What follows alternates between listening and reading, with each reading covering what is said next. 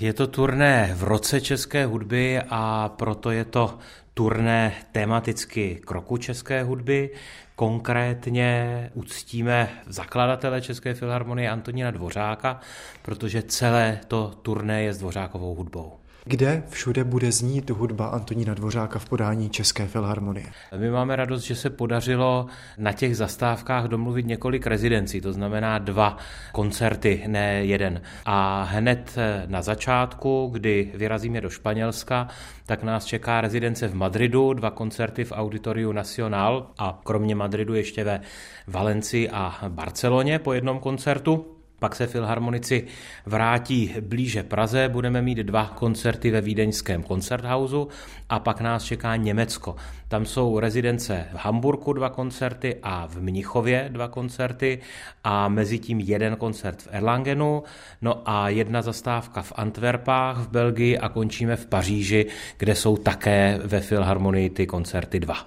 Jaký je to produkčně administrativní úkol pro Českou filharmonii zorganizovat podobný typ turné?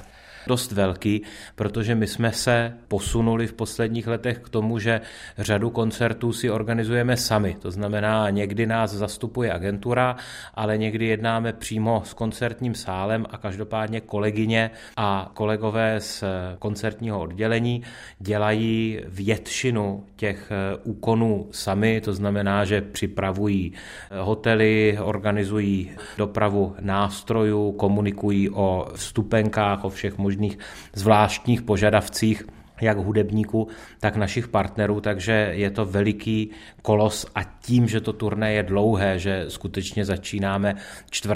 března, to je ta Valencie, končíme 23. března v Paříži, tak je to skoro měsíc na cestě. Říkal jste, že bude znít výlučně hudba Antonína Dvořáka. Souvisí to také s přáními těch jednotlivých institucí, ve kterých budete hrát? Úplně to s tím nesouvisí, přestože všechny instituce, kde jsme nabídli Dvořáka, tak zajásali. Je to výhradně naše přání, protože Filharmonie už od nástupu Jiřího Bělohlávka usilovala o to nehrát tolik Dvořáka, Smetanu, Janáčka na zájezdech. Hlavně Dvořákovu Novosvětskou po nás vždycky chtěli všude. A tím, že jsme se snažili to změnit a podařilo se nám to, no tak teď zase po mnoha letech se chceme vrátit k tomu kmenovému repertoáru a zahrát Dvořákovi vrcholné symfonie, čili není to na přání pořadatelů, je to rozhodnutí Semiona Bičkova a České filharmonie, ale všichni pořadatelé bez výjimky to velmi vítají. Představte nám jednotlivé interprety těch koncertů v rámci vašeho turné. Tak jak už jsem eh, zmiňoval, všechny koncerty bude dirigovat šéf-dirigent a hudební ředitel Filharmonie Semyon Byčkov, zazní 7., 8., 9.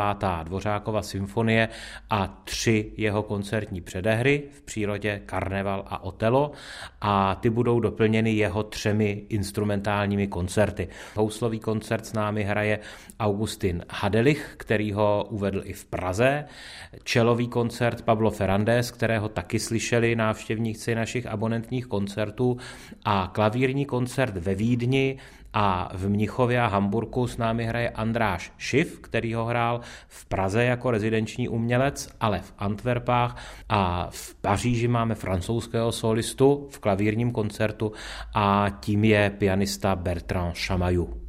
Pane řediteli, co vy osobně od tohoto turné očekáváte? reprezentaci, vrcholnou reprezentaci české kultury v roce české hudby.